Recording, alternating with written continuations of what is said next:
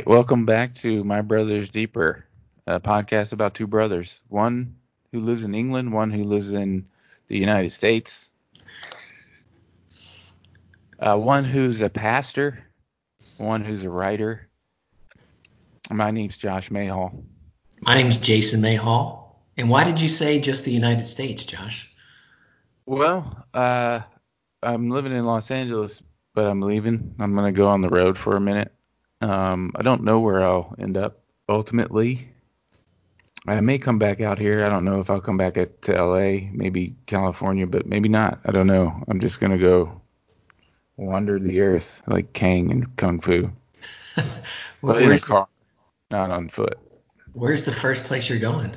Um, I think I'm going to avoid Arizona at this point. So smart. I was thinking of going to Las Cruces, New Mexico would be the first stop, which is about 11 hours out. There's the White Sands National Park there, which is sort of part of that hole where they did all the nuclear testing. Oh. You know, back in the day with the Manhattan Project and all that. Oh, is that out there? Yeah. Okay. But I think that it's known for having the it's a desert and all the sand is sort of white. It's I don't know if it was I don't know if it was always like that or that's from just nuclear fallout. Yeah, I don't know. Maybe I should do some research. I've been listening to these things and thinking to myself, like, I should do more research when I come on here talking, because I'm talking about mom. Last, this is the second part of uh, our mother podcast, podcast about our, you know, where we talk about our mom. And I was thinking, you know, I didn't know when she got married, and I, so I started going through these pictures I had, and there's a picture of mom and her wedding date, and on the back it has the date. And I'm like, man, I should just do more research. well, that that's pretty basic research too. yeah, so you weren't a shotgun baby. They were they were married in November of '74. You were born in September '75, and uh, but she did tell me that they were in a hurry to have a kid because at that point our dad's mom was had cancer and was dying yeah. from it, and she, he wanted to give her a grandkid. Yeah. So you were on the assembly line pretty early. Yes, I was on the to-do list apparently. Yeah. So remind me, uh, you she died before you were born, is that right? Yeah, I think so. Well, yeah, my, that's what mom told me when I talked to her. Okay, but she knew you were she knew you were coming. No, this is the thing. This is what mom told me was that she was pregnant with me, but she didn't have the she was didn't want to tell Louise, who was our grandmother, that she was having another kid. She thought it would just be too too much for her. It would be too much because she wouldn't be able to see me. So the, she she she said mom said her and dad agreed on not telling her. Wow. Yeah. I didn't know that. That's crazy. Yeah. Yeah, that's but mom said that you what was weird about you meeting her and being around her, she said that you were scared of her because she had this big patch on because she didn't take any she didn't go through chemo or radiation. She got cancer in her eye and just let it eat away into her brain, which is gruesome. But yeah, I think it started actually on in skin, like yeah, right above on her. It was on her eyelid. Oh, was it okay? I knew it was. I thought it was somewhere. Maybe yeah, it was like a. It. it was like a rough patch okay. on her eyelid, and she went to the doctor, and the doctor said it was nothing. He totally, he totally whiffed on it. No. Yep, that's what mom was saying. Holy cow! I didn't know that. Dang. It's scary. Well, I tell you, it's scary the history that that Yeah. side of the family has with cancer. Yeah. I mean, the, the immediate family, uh, you know, like know. just your dad and your grandmother having it and dying at the same age from it. I know. Yeah, I, am not a big, I'm not a big uh, fan of thinking about that for very long as I approach No. that age. Yeah, but you you're doing good. You're not sick, so yeah. No, I know. So I if you got sick now, you wouldn't die at 45. well, That's how I look at things. I'm like, I'm past this threat. I passed this threshold. I'm doing good, you know. yeah. Well, I was thinking about that though. Like, so Dad was actually 46 though. He wasn't 45 because he was born in 52, right? And he 52 died in 98. Oh, it was March of 98, so he hadn't turned 46 yeah. yet. That's right. Okay, Right. that's right. Okay. So anyway, we were where we left off was moving to Maine. We were right there. Move, we had moved to Maine, and we were living in this small little town of like 2,000 people. Yeah, I have no idea how big it was. I think it was like 2,500. It's called Readfield, Maine, and uh, it was very rural. We lived on like a dirt road. It With on- one other house on it. Yes. At that point, our our stepfather William was working at this paper mill in in another town, and he had met someone else, and finally told her mother that he wanted a divorce. He, he had met someone else. We talked about some of the, we already talked about some of the trauma that went, was involved with this, mm-hmm. mental mentally, and so we couldn't stay in that house. So William had moved out, and mom didn't. She wasn't working, and so we had to move. And we discussed the the timeline of that summer. I think it was 1990 or 89.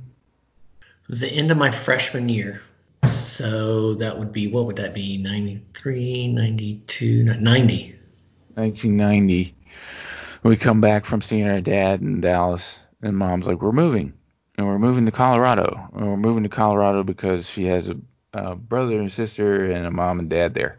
So our aunt suggests these two guys who are affiliated with these people who moved her at some point. They weren't the actual guys that moved her. They were friends of these guys that moved her. So they drive out in a van and from Colorado to Maine, they drive out. We had mom had rented a moving van, moving truck, and these two dudes come out. And mom tells us, I don't know if you remember her sort of giving us the lowdown before they came, Kinda. but she told us she was straight up with us. She was like, these guys are, um, these are two men who are turning into women. They've already had the the the operation of having their Was it, wait, was it, bo- was it both of them? I thought it was just one of them. no, it was both. Because one of them was a big, strapping, blonde, long-haired, blonde-headed man, I remember that. and, And the other one, one was the other like one was like a little shorter and overweight, right? yeah, it was like twins. That movie Twins. He was like Danny DeVito. So they were both men transitioning to women. That's what mom told me. Okay, I I'd always remembered it that it was they were they were both men who were in a uh, relationship, and the only way they could like be together was if one of them became a woman, and then they could actually still be together. Like in that in the 90s, you know that that was kind of a societal thing where um, I guess that was their only kind of hope. So that's how I remembered it. But but So I do remember it differently. I didn't think they were together. I just thought they were two buddies doing being oh trans. no no no no no no I I my memories they were totally together because I remember one of the um, as we were le- as we were traveling across the country. We stopped. I don't know what we were in. We were in the back of some car or something. We tra- so we traded off. So mom's car was towed by the big moving truck, and then they had the van. So one of us would be in the cab with the guy driving the big truck, the big moving truck, and then two of us would be in the van with the other guy. Oh my god. Wow. So at one point, one of us was alone with a, with one of them. Yeah, I remember. You know, remember being in the big truck with. I remember being in the. So for look, I it was- totally, I totally blocked that out, dude. I think because of how scarring it was. so we had this difference of what we think was going on there, but I'm gonna lean towards what you're saying. Let, well, let me say real quick. No, no, let me just interrupt you. Part of the reason why I think that is because I was starting to say I have a very distinct memory wherever I was, whatever vehicle I was in. It was late at night. We pulled over for gas or food or something, but we were sleep. I remember being sl- sleeping, and it was one. It was late enough to where it's like we weren't expected to get up. We were expected to keep sleeping, and then we're going to continue to drive. And I remember hearing those two guys, gals, whatever, fighting. And I remember talking to mom, and mom saying they're having a lovers' quarrel. Wow. So that's why I my memory of it is that they were definitely together. May, Uh, they now, could I, have been. I may have filled in the gaps about not only one was trans. I don't know what the truth was as far as which one was what, but I do remember think remember clearly that they were together from that story. okay. Well, maybe they wanted to be lesbians. Maybe so. I don't know. We'll just say that one of them was transitioning. The one that was definitely transitioning was the big man with the blonde hair. Okay. Because he had That- boobs. I think you're right. Yeah, I think that's the one I remember as well. Because he had boobs. Yes. Because I remember being. This is what I'm talking about when we were the whole logistics of who was in what vehicle was when I was in the truck with him because he was driving the truck, the moving truck. I remember just like looking at him sidelong, like I can see his boobs. Oh But he had, like- But he had like not see them, you know, but I could see the shape of them through his shirt. Sure. And he had like big, you know, like big arms, like big movers arms, and Yeah. like he talked to you, and he had like, you know, he had the same sort of male timbre in his voice, and I, he, and my, I remember mom telling me, that, you know, they're taking like hormones and yeah. and all that. that. Yeah, I remember that. But I kept, I and also remember looking at the fat guy because he was wearing like, you know, we moved there in the summer, and he was wearing like these ath- really short athletic shorts. He was fat, you know, he had like this curly hair, Yep. and I remember like looking at his crotch, and then I'm like, hey, there's no dick there, you know, like thinking like, where is it? Did it get cut off already? And all that, you know. yeah, Man. it's a, that's a lot to throw some young teenagers into in 1990. It's not like today. That's 30 years ago, where you know, like trans rights weren't really a thing, and people weren't, you know, was that's like the early Oh. sort of like know what it was like before that, but like Well, it definitely wasn't like a normal thing. I mean, even I think even by today's standards, like if you'd not been exposed to that before, you'd still find it confusing. But especially for us, given the fact that we had a fairly sheltered upbringing. Did we? We have some experience in this already with cross dressing. That's true. Yeah, this kind of takes it to a whole nother level, though. Yeah, and what's weird is like our mom's not like a, a fag hag. Like she didn't have ma- like gay friends, she, she- but these things kept popping up. Yeah, I don't know. I, I mean, I it's interesting you talking about how they even got put in touch with us. I didn't realize that that was a connection with our aunt. Yeah, it was yeah, it was Aunt Sharon, but it wasn't. They didn't move her, Right. And I think that I remember thinking mom was like, when those guys showed up, she was like, why can't I get who moved my aunt, my sister? You know, why can't I get those guys? Why do I get these dudes?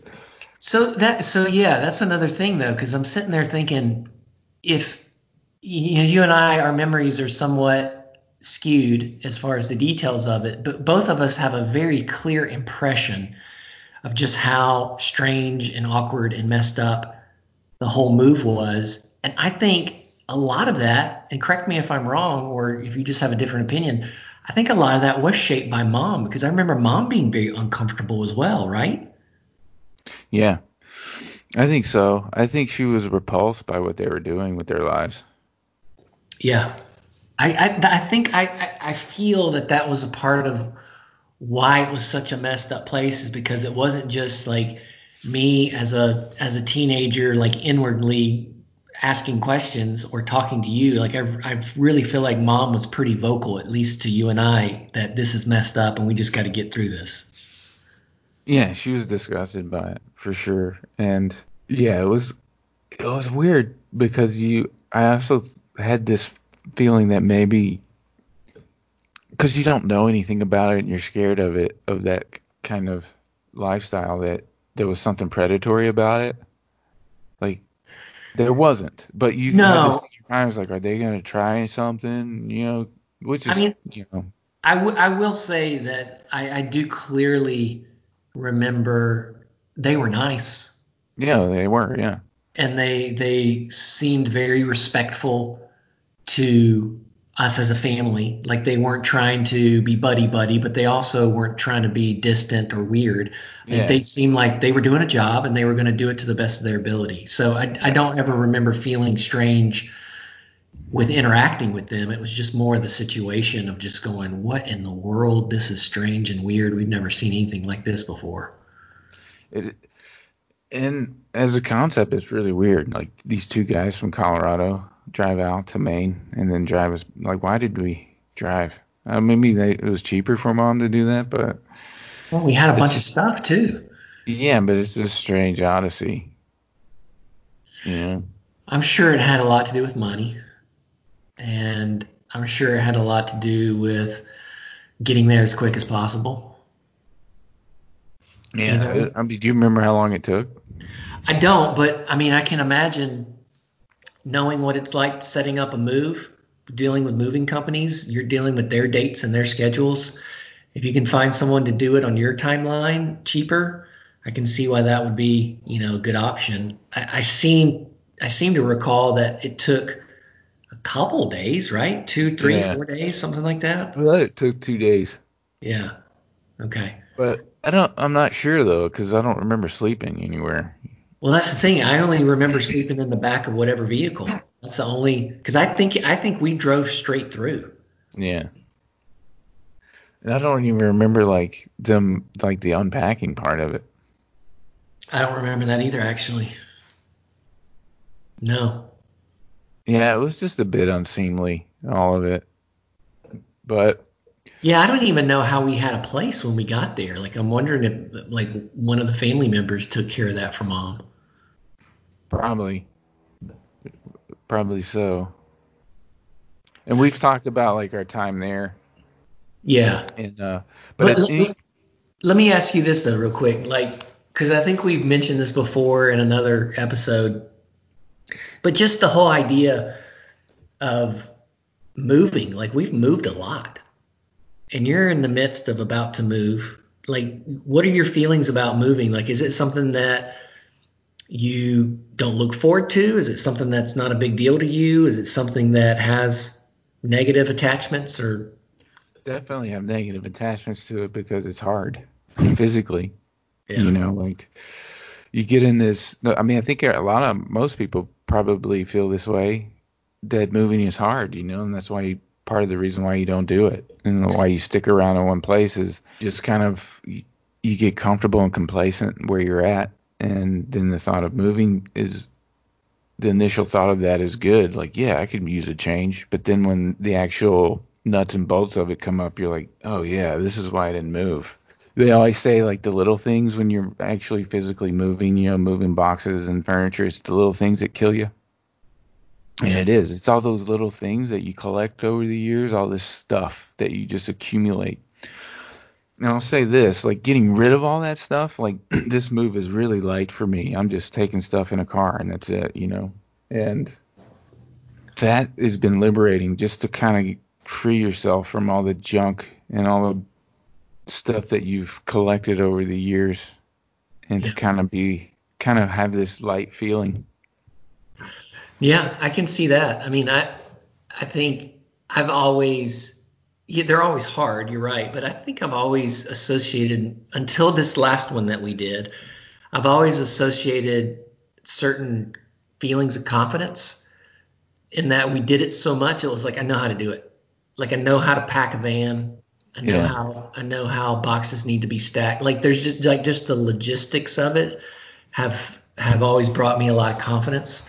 Um, and I think I remember that particularly on that move because we helped, right? Like we helped load stuff onto the the van or the truck, and I remember them talking about what needs to go in first, where you put the weight, all that sort of stuff, and that that like stuck with me for a long, long time. you know? Yeah. So that's kind of a weird little byproduct. So you didn't feel confident about moving to England? No, it wasn't that it, it wasn't it wasn't a lack of confidence. It was just it was there were so many moving factors, um, and I think coordinating um, a move for six versus a move for two or three or four is much different. On top of it being international, where you've got the whole visa different currency, different ways of governments working. It's, it's one thing to move from state to state, but it was just infinitely harder. And so I think I when I now I when I think about moving, I'm like I don't ever want to move again. Where before I was always like, well, yeah, I don't want to move, but if we had to, we we could do it. We could knock it out. You know, Yeah. I think this this kind of took it out of me. Yeah, I I definitely feel like as you get older, you it's probably the natural thing to be not want to move as much. When you're younger, it's easier. You got a stronger back, stronger stronger right. constitution, you know. But yeah, that move to me though was pretty. Thinking back on it, it was pretty tiring though. Like it was exhausting just being in that, just driving that much. I rem- I just remember thinking like, man, we're. I remember going through Iowa. Oh, I don't know if you remember this, but we saw this sign for this town called Van Meter. oh no way. Yeah, and um, our grandmother who we were talking about just that died of cancer before I was born. Her maiden name was Van Meter. You don't remember that? I don't know. I mean, I remember that was her name. I don't remember. Right, and I remember seeing that and not, and thinking, oh, that's cool, but not. There was a there's a certain magnitude to that, like seeing that randomly. Now thinking back on it, like maybe that's you know where some of us got started, and all we do is wander around as a species and plant things here and there, and and you sooner or later you're gonna crisscross across some place you've been or you or thinking- some You were thinking that as a, like an 11 year old? Hell no. Oh, okay. I just, I just said no. Like at that time, I was thinking, oh, that's cool, because I remember telling Dad that. Oh, okay. we saw this, and he goes, "Why didn't you stop? Why didn't you stop and go see that?" That was me. I would. My dad was always full of stuff like the Woodstock thing. The Woodstock. Peter, Iowa. I was like, we couldn't stop, Dad. We were on a freight train with two trans ops, man. We couldn't stop, dude. No way. well, and like, Dad, you realize we weren't driving. Yeah. We're Right. 13 and 11. He was telling us to speak up, though. Like, oh, But yeah, but no, I'm thinking about that as an adult now, like thinking like, wow, you know, just crisscrossing across di- different paths, you know, different ancestors and all that, Yeah. all these moves. I think the if you go all the way back to hunter gatherers, we've all been everywhere. You know, like they say America or the Americas were discovered in 1492, but there's evidence of Vikings being in North America before that. There's evidence of Chinese being there before that. And it's just we've all been everywhere all the time, you know. Mm-hmm. So like the migration isn't new. Yeah. You know, the actual moving physically part of it, like the moving body part of it's the easy part. It's just the stuff, bringing the stuff with you. You know, that's Yeah. hard. Yeah, definitely, definitely. Yeah, yeah. That was that. I mean, that was a pretty pivotal moment just in a teenager's life to I have to move. yeah, I wanted then to be ask you that way. because I watched this thing yesterday. It's this documentary about these three identical twins who were separated at birth. They were put up for adoption. Wait, three identical. Tw- you mean like triplets? Yeah, Okay. three boys who were born in New York and they were put up for adoption and then they were separated. They were adopted by three different parents. And this whole documentary is really strange because it turns out that they were part of an experiment. What? Yeah. So this adoption agency was famous for in New York for for Jewish families. They would Jewish babies put up for adoption and Jewish families would adopt them. Okay. And but they were part of this experiment by this I think he was German, this German psychologist who was working on some some experiment of of placing these twins in different households and and seeing how nature versus nurture worked. So when these three guys meet up, they're like 19, and they so meet was up. it a plan? Was it a plan for them to meet up as well? No. That was all choreographed. No, no. It wasn't planned for them to meet up. It was just planned for them to grow up separately and then be monitored. So That how was- did they come together? It's random. That's what's so amazing about the documentary. This guy, they start with one of the brothers going off to college at 19, and he gets there, and everybody knows him, and he's like, "What? What is this?" Everybody's like being nice to him, saying hello to him, and like, saying, I, asked him how his summer was, and then someone calls him a different name, and he's like, "I'm not that person." They're like, "Man," and then this guy who was was a roommate of his twin knew that that twin wasn't coming back to college, so he knew that this guy he was looking at wasn't his friend. So he goes, "Do you have a twin?" He was like, "No." He goes, "What date were you born?" Blah blah blah. Okay, um, let's go, and they go and call the, twin, and then that- that's how they meet. And then they, so this becomes a story locally, and they take a picture of him, and the third twin sees it, and he's like, "Those guys look exactly like me." And so they meet up and they're all just alike. Like they they were all wrestlers at one point. They were all like so this whole nature thing starts to play out. But then you start going out through the their lives and it turns out they were all they had three different parents, sets of parents and they were all parented differently. They all had and it turns out they were also doing a study or they denied it, but they all had suffered from mental illness and their mom might have suffered from mental illness. And some of these other twins that they did other other things on had suffered from mental illness too.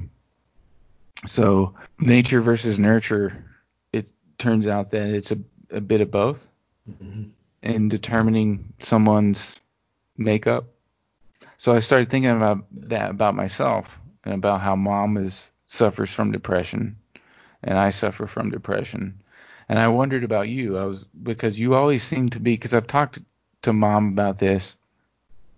When we were growing up, you know, you were a straight arrow, like you made good grades, and I wondered at some point, did you think, did you survey the surroundings and think, I'm just gonna go a different way?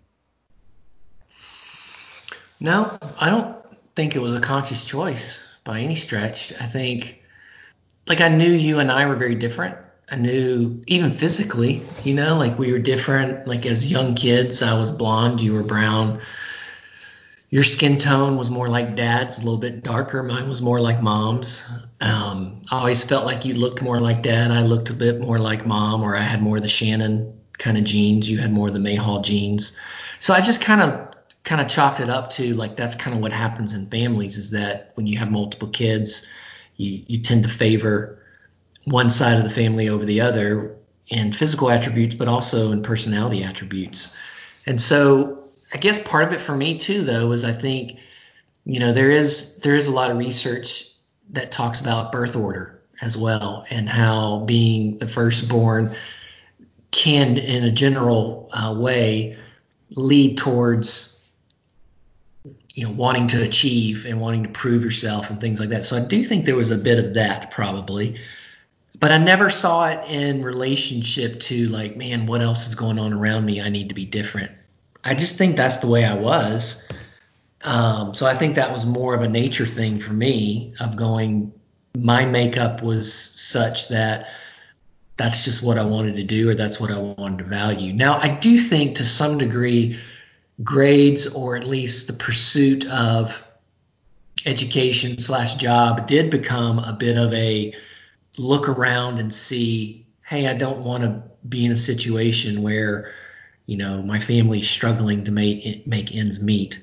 Because um, we've talked about having a pretty, you know, low to middle class upbringing. So yeah, but I, I don't. Yeah, I don't think. I don't know if I'm answering your question, but I don't think it was ever anything conscious that I was like, no, I'm just I'm going to be different than everyone else in my family. I never thought that. So uh, at this point when we were moving, did you feel any kind of like bitterness towards mom in this move? Because I remember feeling sort of betrayed by the whole aspect of moving because I didn't want to and I didn't have any input in it. And I did you feel any sort of different feelings towards her? I don't remember having any bitterness towards her. I, I think I recognize that we'd been put into a really difficult situation because of William's choices. There were times where I do remember thinking, I wish mom would have kind of taking her taken her life more into her own hands rather than just marry, you know, be a housewife thinking, man, it would have been nice if she would have had a degree or a career to fall back on. But I don't ever remember thinking it was her fault or being bitter we were moving. I remember not liking that we were moving and remember being very self conscious about being the new kid. Um, but I never blamed that on mom. I think I did. I think I blamed that move, whole move, that whole thing on her, regardless of like the William thing. Even I think what you say, like you know, part of it was his his fault, but I also thought it was mom's fault. Like she, I think I mentioned this before about she knew what she was getting involved with him. He had two wives before that. He'd probably cheated on them. He did. Yeah. So she was she got involved with him in that it started off with him in cheating on her his second wife. What she think was going to happen? You know, yeah. when it's famous, there was a famous thing she not famous, but she said when she met William's dad. Do you remember this? What he said? That yeah. sickly old skeleton Mutt. of a man. Huh? His name was Mutt. Yeah, that guy was scary. You remember that but, as that being his name? No, I don't remember that. I just remember that guy being just a deathly. He was ghost. I mean, he was. Yeah, he was on his deathbed, but that was his nickname. His nickname was Mutt. Yeah, so he jokingly, when he met mom, he looked at William and said, "Well, get on to the next one. yeah. So there was a bit of foreshadowing there. Yeah, I did, but I don't blame mom for that. Like I, I just I, I think you're right. Like you can look at the writing on the wall or look at the history, and you probably can predict um, future behavior. But I also think you know, gosh, they were married for what was it six seven years? Yeah, something like that. Yeah went through, you know, a lot together, moves, raising kids together. I mean, I think he was married to her longer than anybody else. And I'm sure that she I'm sure that she thought, hey, you know, this is this is going to be it for me kind of a thing. So I don't think you can ever blame the wife of someone who has an affair on on her you can't. I don't think you can blame the wife. Now, to say that she didn't have a part to play, of course she had a part to play in, as far as a marriage and maintaining, you know, a healthy marriage. Every it's a two way street for sure. But ultimately, that that's his that's his bad. So I think my again my perspective on it, and I don't know if this is fully formed when I'm 13 years old, but I never remember feeling any sort of bitterness towards the move. I think I at least I didn't feel bitterness towards her. I think I felt bitterness in general of like I don't like this. This stinks. I wish I could just be in one place and get to know friends, but I didn't blame anybody for it. Yeah, I did. I blamed her for a long time for it. I don't anymore. like I've come. I agree with what you're saying, everything you're saying about that, but for a long time I didn't yeah. feel that way, and uh, I've gone through these places in my life. We'll talk about this in a later one with our when we talk about our dad because you know the I felt that way towards um, his second wife, and I thought for a long time. I think I still think now that it, it it's a form of misogyny on my part. Really? Yeah, man. I think so. I think that there's this thing that you think that women are wronging you and um, because you don't have success with women, in life, and you go you go and look. You do the whole Freudian thing and look at like, well, what was your what was your relationship with your mother like? And you and you have to look at that. You have to look at why you're why you're so bitter towards them Yeah. and why things don't work and ultimately it's you yeah you have to figure out what's inside you and, and i think it all started there for me was with mom and me reacting to what her decision she made as however old i was but i didn't correct it Hmm. over the years and let it feed into this thing you know and that is misogyny No, that's I, that's an interesting point. I mean, do, do you also do you feel like part of that that development occurred because of how old you were? Because you know, like last time we were talking about, mean, it was only a year or two before, right? Where you're, I guess, two two or three years before, where you're riding to school every day on a bike and calling her and feeling super super close to her. Yeah. I think part of that was just the adolescent yeah i think stage you're going puberty through? was a big part of it but Yeah. you, when you hit puberty you totally change you're like you're a different animal Yeah. you know, at that. And this is another thing that we'll get to. So when we jump from, we, we already covered the Colorado thing, but so Yeah. we jump back to Louisiana, Yeah. right? And in West Monroe. And I remember being a freshman Yeah. and this girl liking me. Like you're getting in, like at that age, you're like, okay, here we go. Like what's going on? I was really scared though. I was really, I didn't know what to do, man. I had no male guidance. Right. on this, and mom was, you know, gave us the sex talk a decade ago. and And, then and then shut it off, right? Like yeah, like she didn't really talk again. about it after that. And then so the who were here I am ninth ninth grade, and there's this sophomore girl who likes me and comes up to me and is like, hey, let's hang out. And I'm like, I I don't have a car. Yeah. You know, because I'm, you know, I'm thinking the guy has to have a car and he has to pick the girl up and he has to do all this stuff. And she was like, I got a car. I can come get you. And I was like, uh, okay. So I guess we exchanged numbers or whatever. And she called and mom answered and was like, nope, don't call here again. Don't, No you're not going out with this girl, nothing. And shut it down right there. And I remember feeling like, how can she make these unilateral decisions like this? Like, I'm not going to have sex. That's what she was afraid of. Sure. What was that but also, it was probably because the girl was kind of forward. I didn't tell her about the girl being like, she'd come pick me up. But I guess she got some kind of vibe from it as the girl calling, being kind of forward, you know? Oh, sure, sure. So, but the whole time that I was like, and that was a part of why I wanted to leave, was like that she had this like strict thing too with dating and or seeing girls or being around girls, and that she was let me another. see girls. I know. She didn't trust me because I was in trouble, I guess. Because I knew I got in trouble in, in a freshman, like a teacher called her because I cracked a joke in class and it was about the teacher. It was bad. This was at West Monroe. Yeah. What'd you say? I called her fat. Like a fat joke. so what was the name of the girl? I don't remember. I don't even remember, dude. I I just remember like being attracted to her, Right. you know. Yeah, yeah.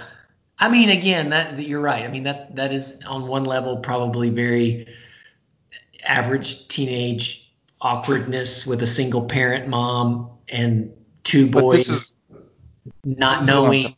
Yeah, because you're right that we didn't have a male role model to kind of teach us that stuff. But also there was something I want to talk about, but I don't want to get too deep into it because it's more of dad's family. But mom did treat us differently, and you were treated differently because you you came out the box as like this straight arrow, never really got in trouble, made good grades. And I came out the box getting in trouble and not making the great grades. So there was a different way of parenting us.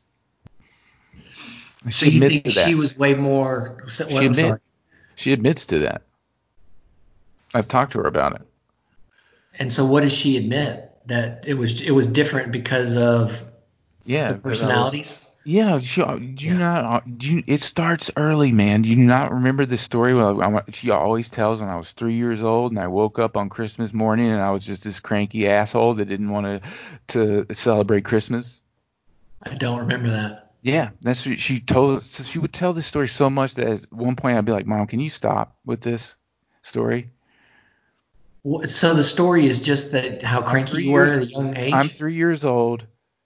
It's Christmas morning. I get up and I just and I don't want to have anything to do with anybody. I maybe I'm crying and I'm just like just Yeah. being a jerk. And this story got told over and over and over, but th- that sort of informs people about my my personality. okay.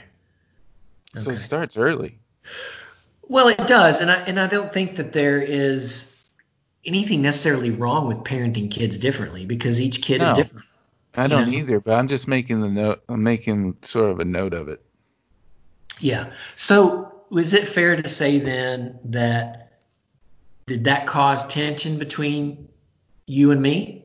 Like you're looking at it going, well, wait a minute, that's I think different. were- I think so. Yeah, I always not tension so much that I thought like I think so. And we went through phases where we were we were combative as kids. Oh, yeah, definitely. Yeah. I mean, yeah. I mean, part of that's being brothers, right? Part of that's Yeah. just being competitive. We were super but I did competitive. I did feel from a very early age that I was the black sheep oh, that sucks, man.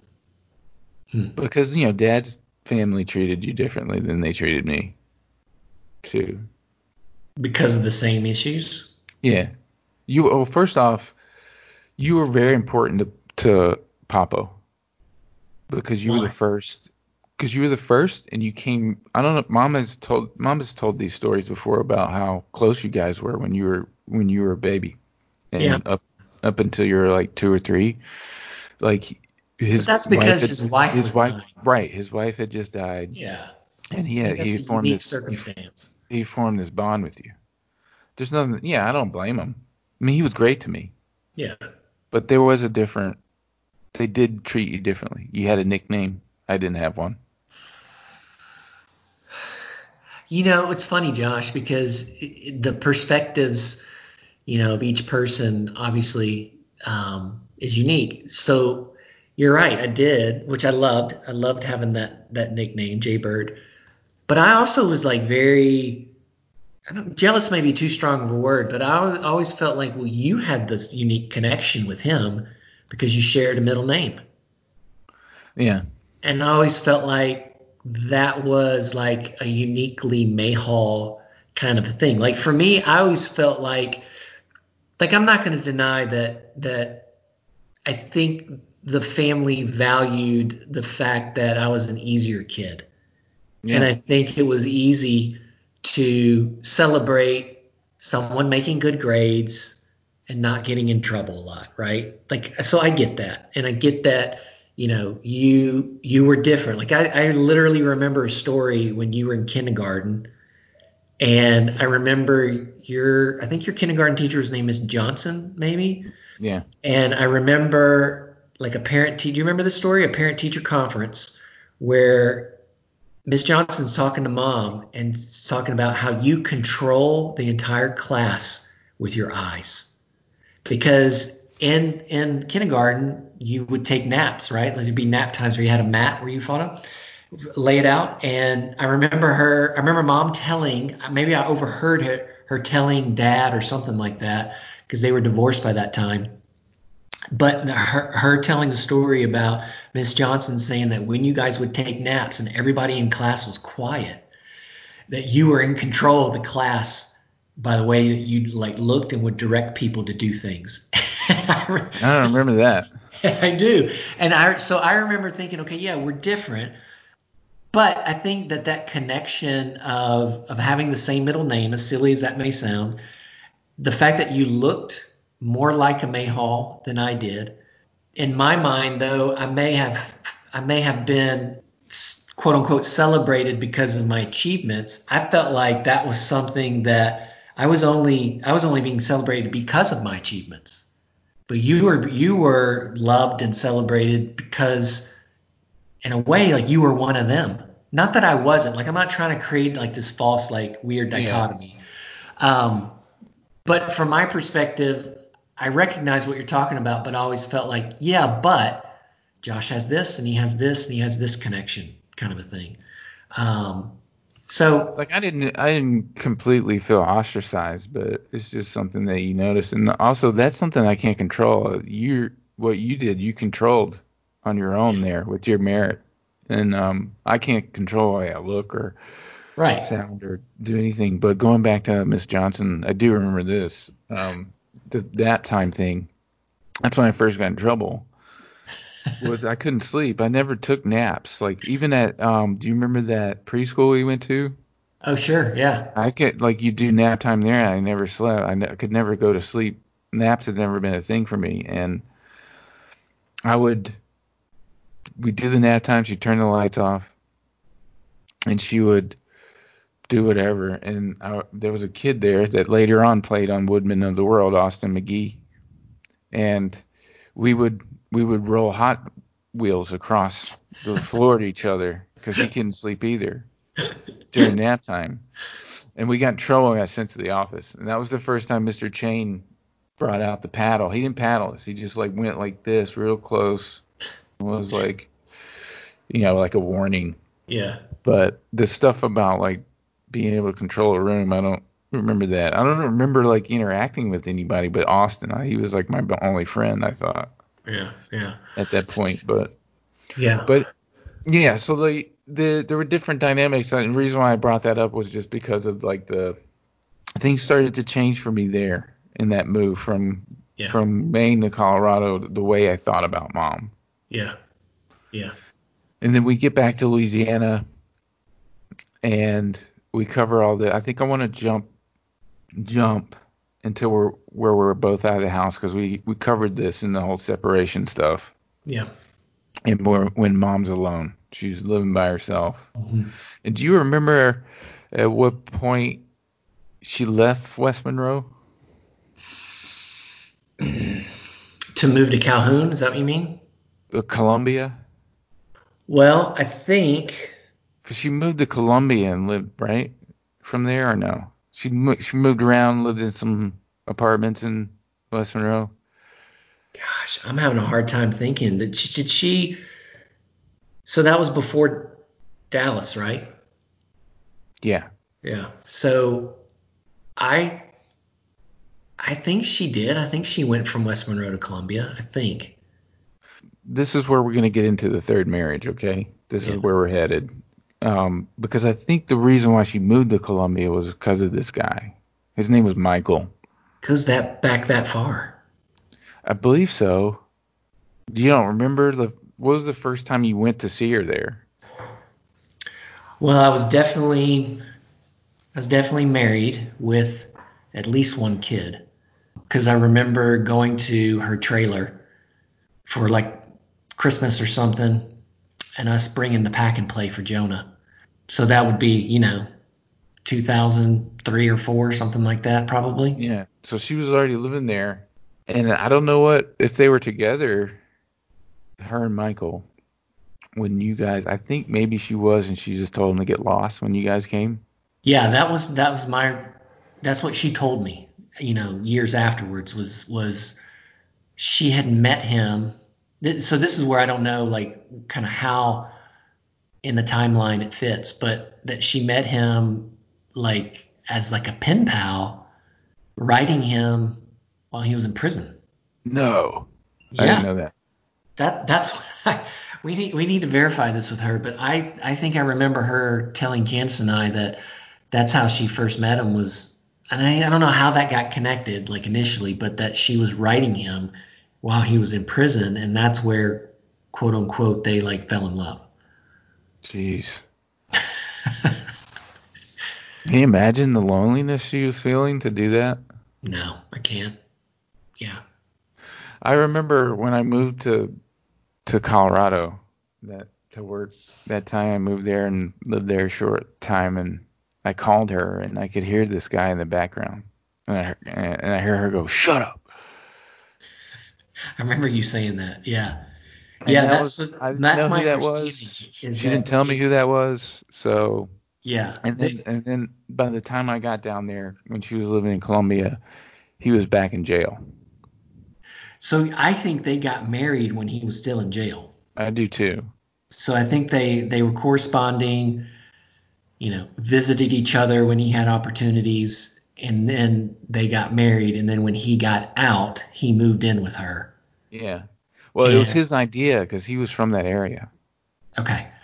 So because like he wanted to get a trailer in that community where it was, which it was kind of a nice area, and um, yeah, yeah. and he like wanted a four wheeler, so she got all this stuff on her credit, That's right. and then when he went back to jail, she couldn't pay for it, and it ruined her credit. Well, I I think it was I think it was after that because I think he I think he went back to jail. He got out again, and then that's when he went on the oil rig. Mm. And then it was after then he got murdered on an oil rig. No, Yeah, no. that's what she told me. He was on a maybe it was an oil rig, but he was in jail at the time. He was on a work detail. Okay, so he's on work detail on an oil rig. I don't know if that's true because he was like that. I don't know if that's true because he was at that jail that's just south of Monroe that you pass on 163 when you go out of Monroe. So he was there. I, I think he was on a work detail. The way because I, was when she got the information because she had just divorced him while he was in jail. What? Yeah, when I got Okay. there. I don't know that part. I, I Yeah. mean, literally, Josh, she called me. We were living in Frisco, and she called me, and it was one of those situations where literally she said, Jason, are you sitting down? I need to tell you something. And I was like, oh my God. And then so I was like, yeah. And I kind of motioned to Candace, and I was like, something's going on. And what she told me was what I've told you, and then that he was out on an oil rig. He got into some sort of fight, was murdered. His body was thrown off into the ocean. They couldn't find it. And that because of the death, she was then left with all of his credit stuff. And that's what, ru- that's what ruined her credit. Wow, she told me something different, man. So what did she tell you? She told me that he was on a work detail, like on a river, like on a bayou or something like that, and on a boat somewhere, and somebody, he just never came back. Somebody shivved him or something. Okay, so there, there there's But consistency. what she what sounds sounds, what she said to you seems like she premeditated and like like more the truth maybe. She just told me like she like her stories don't jibe. Like she recently she texted me thought and she thought I was going to be on the road for a month. like I don't think like what what we've been talking about her cognitive issues is like we don't really know we don't. That, happened that, there. that's the bottom line. I mean, because you know she did she, I, do you remember her telling you that she was married and it was over the phone too all this happened in one conversation. I didn't know she was married until he was dead. Oh, okay. Yeah, Yeah. she told me. So uh, that's weird, man. That's a weird timeline because when I got down there, she was, he was in jail. She, and the way she told me she was married to him was like she just showed me her driver's license. She was like, here, Oh God. And her last name had changed. So he was alive when she said that to you. Yes. So you knew I was under the impression that he was because she had to divorce him. Like this whole thing happened where she was like, I, I needed, to, I'm married to him, and he's in jail, but I need, I want to divorce him. So she paid this lawyer money to divorce him and got divorced, and then got a call later on that he had gotten, or maybe I've got that all jacked Well, up. I may, don't know. Well, maybe she, may, maybe you're right. Maybe she was in the process of getting a divorce when Yeah. all that happened. All, all I know is I don't remember her mentioning the divorce part to me, and all I know is that you're right that when we did go visit her, apparently she was married during that time, and and she sent him off whenever we were there because she did wind up telling me that. But again, all literally everything I know about this happened in one conversation. Yeah, wow. Was that around when Camden was born? Probably. I mean, Yeah. I, I want to say like when we went to that's visit. when that's when I was there. Was when she was born. okay, so probably so. So probably when we went to visit, we she wasn't. she- We just had Jonah, but then when Mom actually told me what happened was maybe a year or two later, and that that we had Camden at that point. Yeah. Yeah. Yeah, so that was a we didn't we never met the guy. She obviously had like obviously was hiding him in the in the knowledge of all that from us. Probably because she was ashamed that of the whole jail thing and how she met him and Oh man. So like do you ever sometimes I've told a few people this story, you know, people kind of close to us. Now obviously if anyone's listening it's out there, but when I tell people this story, like it literally feels like I'm describing a movie of the week kind Yeah. of a deal. Like, do you like as a writer, as someone who's like creative and thinks a lot about stories, like would you ever draw inspiration from something like this? yeah, I guess I would, but I don't know. It's a little too close to home. But I guess I could. I probably should. I mean, that's a really an insane story. It is. Yeah, you you often think about like the people who are the women who are writing people in jail, men in jail. Like you see these stories and on shows like Donahue and Jerry Springer and stuff. You know, you don't think that your mom's gonna be one of those people. But she is. Yeah. Uh, at that point, though, you were did you have like a kind of a strained relationship with her or no?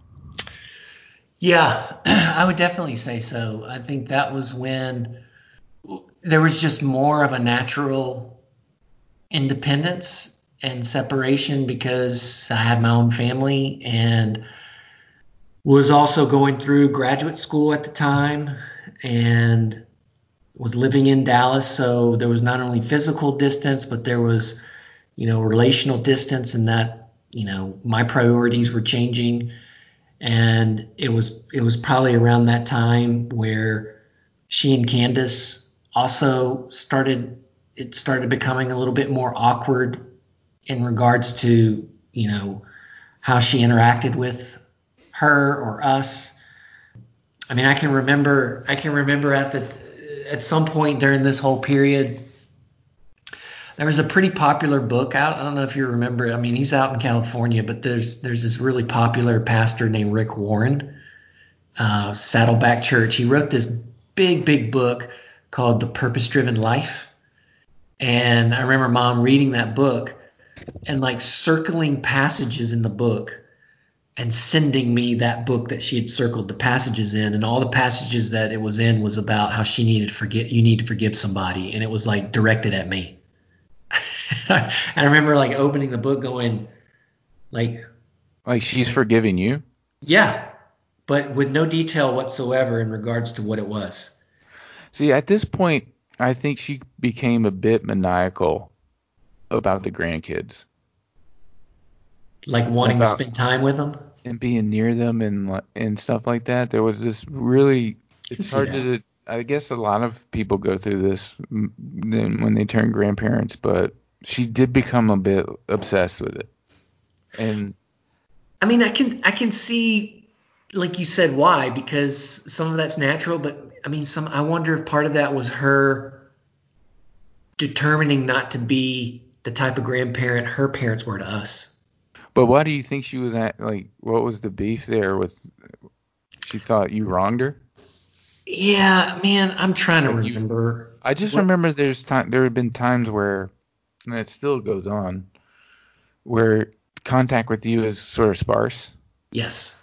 Yeah, that's always been a big deal. So that's always been something that we talked about where she's she's been very clear in saying, you know, I want you to call me once a week, um, kind of a deal. And and that's always been a challenge for me. Um, and I'm not saying I'm right by any stretch of the imagination. Um, but I don't call anybody once a week, you know. And I so struggle think- with the same thing with her, and I'll tell you why. I'm just going to be straight up with you. It's hard talking to her. Well, that is a factor. I'm not going to lie. Like, especially during that period of her life, there was a lot of woe is me, complaining, you know, same kind Yeah. of cycle type of type of talking.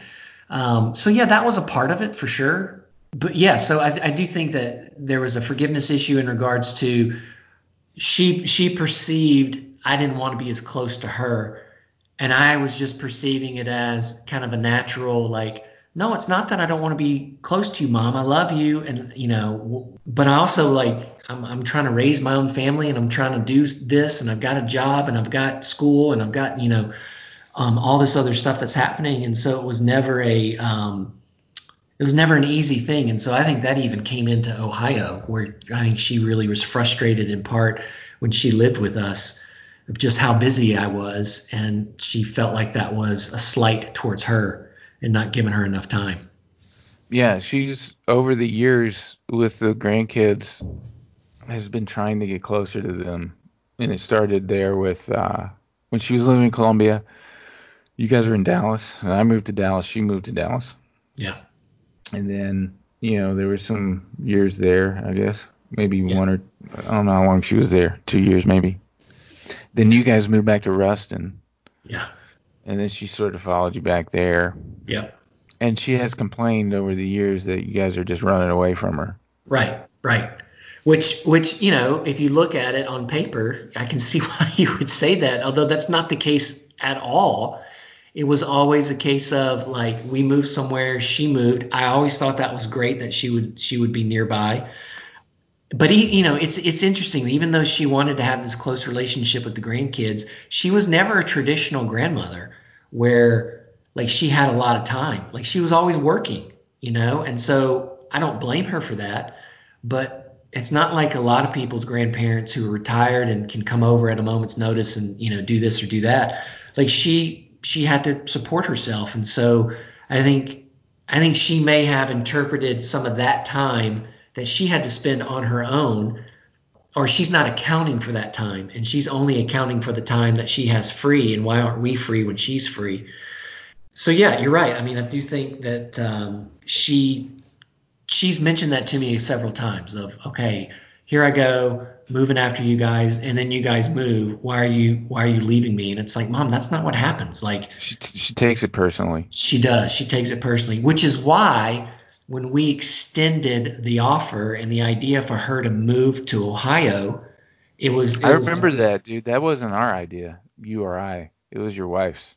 It was. You're right. Remember 100%. that conversation? We had I this do. conversation when I was there for Thanksgiving, and it was uh, Candace that spearheaded that. Hundred yeah. percent. And so for us, that was kind of like, hey, this is this really has always been our heart is that we want to be around family more it just hasn't been able to happen um, maybe we can put this narrative to the rest to rest and um, and then that didn't even work out you know and i know that there are factors of why that didn't work out but again it's not it's just not true that we we didn't want it to and she's still harboring uh, bad feelings about that ohio fiasco for her. Hundred um, percent. She feels like you didn't help her move when she called you that one time and all that. She's still holding on to this stuff, man. I know, I know. Never mind the, you know, helping her move twice when she got there. She even threw me under the bus a bit. Yeah. When I talked to her last, she was, you know, I, I flew down there and helped her pack up and drove her to Ohio. Totally she was holding on to this thing that when we pulled up there in your driveway and you guys all came out and you were like, "Thank you, man," and I was like, "She's yours now." Joking. but she takes that personally of me like of us passing her off. Like we're just like no you got her now i got her now. Like she's a piece of like tissue paper. Yeah. Again it's just taking things too personally you know like you know what's weird is her aunt, our aunt Sharon, her sister is this really sort of new agey kind of lady who's into acupuncture and holistic healing. Has told her these things over and over, and I remember them. And there's some of them are weird, but some of them are helpful. And one of them is don't take anything personally. Yeah. Don't ever take anything personally. And she told mom that, and mom is not take like does not live by that at all because she has this thing in her head, this reality in her head. It's the only thing that she can live in. And I, we were talking about this before we started the podcast about her not being able to get into other people's heads and see what they're thinking. It's just her line of thinking, and that's it. Yeah.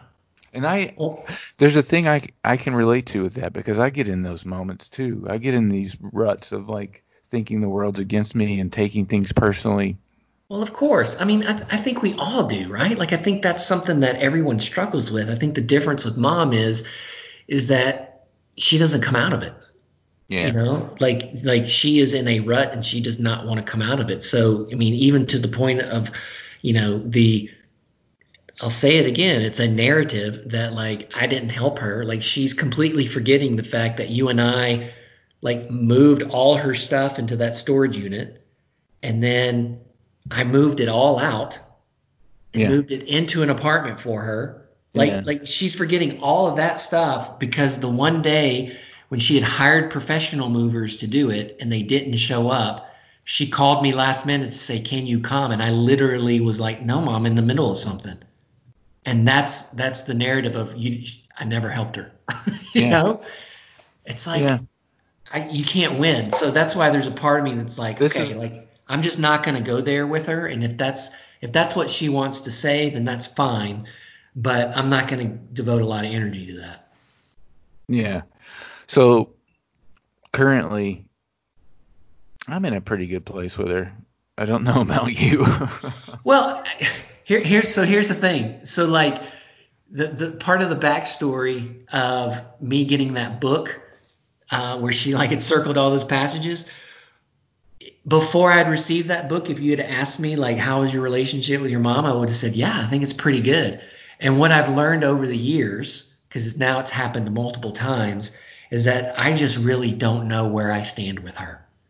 I can have a perception of our relationship, but the truth of that relationship from her perception usually is very different than my perception. So, like where I'm at now with her is, um, I think we're okay. Like I, we we we message each other through WhatsApp fairly often. I just did that early. I guess it was just last week, and we, I was talking to her about the November trip and saying, you know, I really wish you guys could come out in August, and you know, there's we got to just keep looking at the updates and all this sort of stuff. We really want you out here. The kids miss you. Like, and she, you know, gives hearts emojis and all this sort of stuff. And I send her pictures of Julep and the kids, and she says, thank you. And this is great. And I'm going to show it and share it.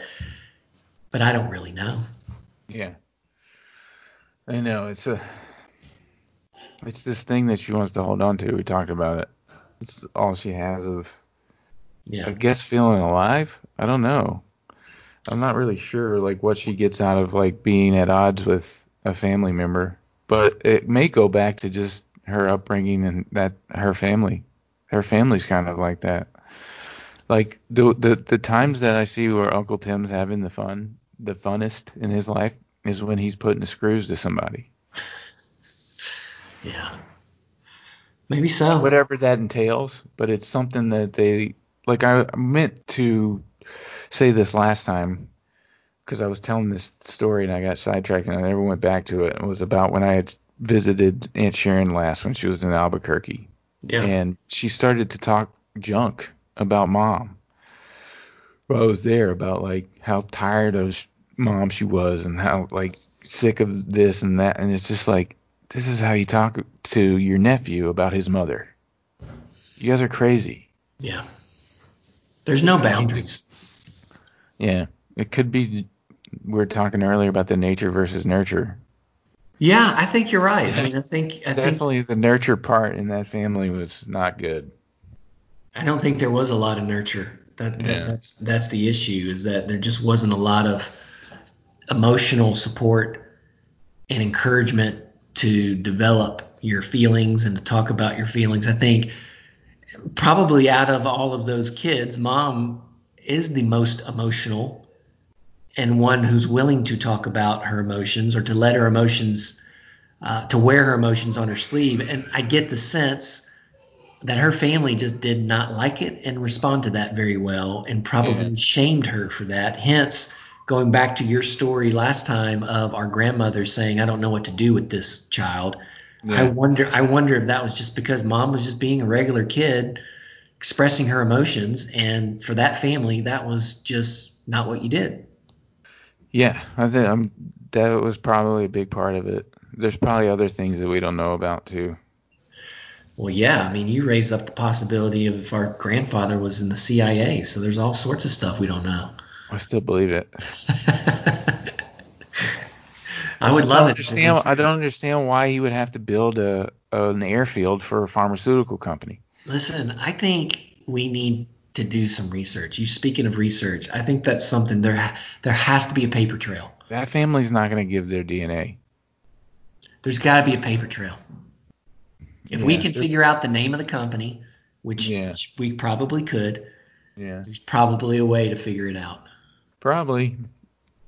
Yeah, I guess the the the point of this podcast, these two these two episodes have been just sort of like this is the question that we're all asking our, ourselves all the time is like where do we come from and how does that form us as human beings, you know? Yeah. Yeah, it does. Like the Van Meter, Iowa thing, you know, we see this little glimpse of it and it's like, dude, did our grandmother's people come from there? Is that where they settled when they came here from from the Netherlands?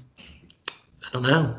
You know? No. I mean that, that I think that's one of the things that I want to do while being over here is not only trace where the Mayhall family came from, which to the best of our knowledge originated in England, but mom's family, particularly her dad's side, originated in Ireland. And I'd love to be able to do some research in regards to finding out about that heritage and those people. Yeah, Shannon's a pretty common name. That's it's gonna be hard. Yeah, but being common, there could be there should be lots of records. Yeah, yeah, I know it should be. Hopefully, I think it, but I think also there's a there's a side of that too of just like you'll never know everything, and you just have to live your life, you know, and like go your own way and do your own things. But like it's impossible to know all these mysteries, you know. It, it is. I mean, I, I was thinking about this listening to the previous recording. I was thinking, knowing my kids are listening, like in a way, like how cool this this is for them. They may not fully appreciate it now, but you know, 10, 20, 30 years down the road, can you imagine listening to a podcast between dad and his sister, you know, when they were in their their 40s, Right. talking about their past and their recollection and just Yeah. all of the mysteries like you said that would open up from that like you know hopefully as the years go by we get better um, as a family unlocking the mysteries and, and understanding ourselves better and where we come from by having conversations like this Yeah. Yeah, that's the point of this, I guess. yeah So at this point, you know, we we're up to date on our relationships with our our mom. You got anything else you want to say about her? No, I mean, like I guess like when we talk about where we're at with her currently, I feel like we're we both share some common things. Like we both have lots of compassion for her and the life that she's lived. I think we both have understandable frustrations with her personality and choices that she makes but in no way would I want any of that to be construed like in an overall negative thing. Like I think we love her. Uh, I respect the heck out of her for what she's been through, and even what she, you know, continues as a sixty-something-year-old woman still working, you know, and providing for herself. There's lots of good things about her, and so yeah, I mean, I, I guess it, you, when you're trying to delve deep though to figure out kind of where you come from and why you react the way you do. You can't help but, not in a spirit of judgment, but maybe just in a constructive critique standpoint, try to figure out how things happen and why they did. I'm of the mindset that it's all chaos. What is life? Yeah. I think that there's some sort of intelligent design, but you know, all this stuff is like you know, we can go back and try to put the pieces together. I think that's what human beings do. They want some sort of order. Yeah, and we're trying to put these pieces together so we can understand them and absolutely. like I said, I don't think that's entirely possible. It might create some sort of semblance of sanity for us, but in the end, we're just atoms knocking off against each other, you know. right. Bouncing back and forth Yeah. with each other. No, I mean I do agree with you. I do think that most of life is chaotic, but I but I also affirm that we are searching for order, and so I think that search in and of itself is a worthy search, and um, I think order brings understanding, and um, and that's what we're we're really looking for. We're looking for that understanding of who we are and how we can be more like that order that we're searching for. So yeah, it's it, none of it's going to be possible because we don't know the whole story, obviously. But um, I, I appreciate the journey that we're on because, like like we've said before, just even the conversations that we've had have there've been some aha moments of like, wait, what? That's what you remember? That's totally different than me, and I think I think that's that's a good thing. So. Yeah, it definitely is. And I don't know if mom's going to listen to this. She probably hasn't. I think she got bored with the first one. I Um, think it would be interesting to bring her on and like actually interview her about some of this stuff. yeah, I don't know how that would go. Um, I don't either. but That's why we could try it and then. Somebody'd have to be there with her physically. I don't think she could do this. oh yeah, no, you're right. Well, maybe it's one of those things where if we're all together, we could do it one day. Yeah, yeah. But anyway, mom, we love you. We appreciate everything you've done for us. We do, Uh, Mom. Uh, yeah. So thank you. That ends the part two of Mother and the subject of her. So, so um, At least directly. I'm yeah. sure she'll come back indirectly several times. we appreciate you listening. You got any last thing to say? No, I mean th- this. There might be a um, hiatus of some sorts, right? Until we kind of figure out where you are going to end up, and figuring out how you might be able to connect to an internet location. Um, Yeah. we'll Mom, just, I'm gonna try kind of play that by ear. Yeah, I'm gonna try and do the try to keep the schedule. Okay. So, All right. um, but yeah, so well, that's it. Mm, We appreciate it. Thank you. Thank you.